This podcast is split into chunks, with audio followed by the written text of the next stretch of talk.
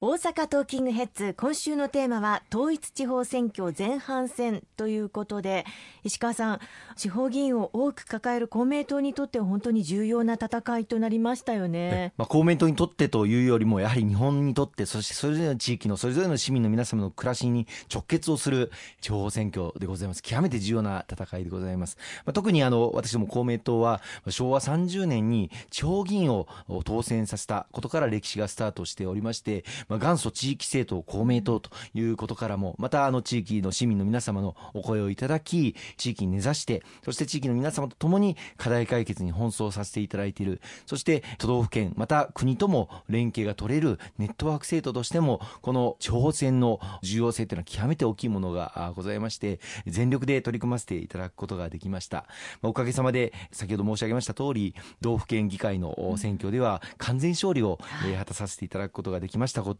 改めてあの感謝を申し上げたいというふうに思っております。またあの各地で得票数増を勝ち取らせていただきまして、例えばあのここ大阪で言いますと、大阪市の大正区西成区選挙区の大阪府議会、また平野区の大阪府議会、寝屋川市の大阪府議会では過去最高得票を記録をさせていただきました。またあのこの大阪市の平野区では前回よねんまえに比べて さんじゅうろくパーセント 増の得票増を勝ち取らせていただくことができましたし、またここ大阪は定数にの選挙区が大変多いところでございましたけれども、この定数にじゅっかしょで全て勝利をさせていただくことができましたことも、皆様の力強いご支援のおかげと感謝の思いでいっぱいでございます。さらに大変な激戦でありました大阪市議会の大正区では得票率 さんじゅうよんてんさんパーセント とさんわりを超える市民の皆様に公明党の候補者に対して投票いただいたということで、大勝利をさせていただくことができました。本当にありがとうございました。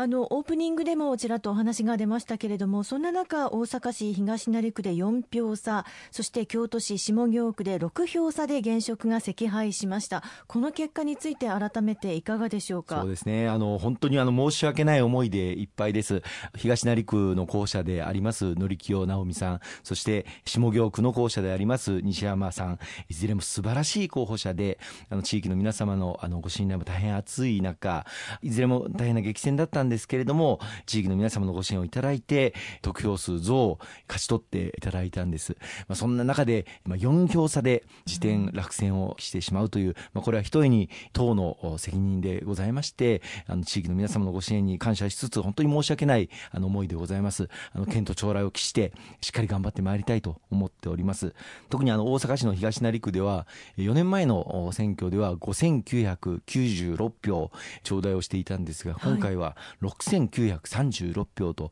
きゅうひゃくよんじゅっぴょうも前回に比べて候補者典清直美に対して得票をいただいております。このいっきよねんかんの間に成してきた実績、そして地域の皆様と一緒に走り回ってきたその活動に対して、これだけ多くの方のご評価をいただいたものと感謝を申し上げたいと思います。改めて感じるのは、やはり選挙においての一票の価値ってものすごく重いものなんだなということですよね。そうですね、ごせんひょうろくせんひょうというそういう選挙をやっている中で、まあ、よにんの方、あとよにんご支援いただいていれば逆転できたかもしれないということを考えますと、もう本当にあの私もやるせない思いですけれども、やはり結果は結果としてあの重く受け止めてですね、次につなげてまいりたいというふうに思っております。まあ、中身を見れば今回の戦い大勝利であったというふうに思っておりますので、後悔することなくしっかり前を向いて進んでまいりたいと思っております。以前番組に登場いただいたことのある肥後さん、中野さん、新人の今田さん、そして小山さん、揃って当選をされましたね。えいずれも大変な激戦、え厳しい選挙区でございましたけれども、それぞれの地域の皆様のご支援をいただきまして大勝利をさせていただくことができました。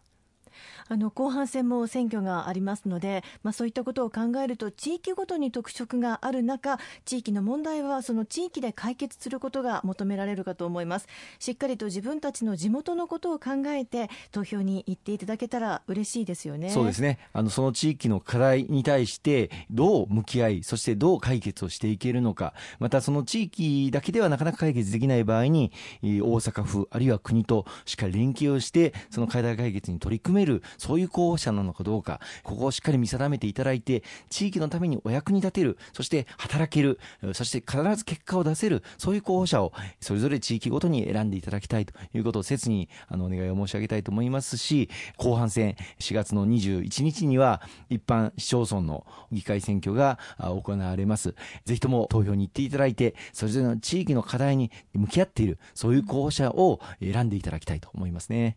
例えば、まあ、防災対策などは常にやっていかなくてはいけないことだと思いますが、具体的にそういったことを考えてくれる地方議員さんがいるかいないかというのは、その地域の対策に大きな違いが出てきますもんね。おっしゃる通りですね。あのこのよねんかんを一体誰に託すのか、そして地域の課題を解決するために、あの市民の皆様にやっぱり選んでいただくということは、市民の皆様に雇っていただくであればこそ、その市民の皆様のために最も働ける、そういう人をあの選んでいただくということが、もう地域にとっての財産であり宝になってまいりますので、慎重に選んでいただきたいというふうに思います。まあ、防災対策で言いますと、国でもこれからのさんかねんななちょうえん規模の事業費を、まあ、捻出をして、例えば道路であったり橋梁でだったり、あるいはトンネルであったり、水道管、下水管、こうしたものを、まあ、緊急的に長寿命化をしていかなければいけないもの、あるいは防災対策をしていかなければいけないもの、まあ、国として予算を傾注してまいりますので、こういうのときちっと連携が取れる、そういう地方議員を生み出していくということが、地域の防災力向上に直接つながりますので、そういった点もぜひ評価をしていただきたいと思いますね。ありがとうございます。後半も引き続きお話を伺っていきます。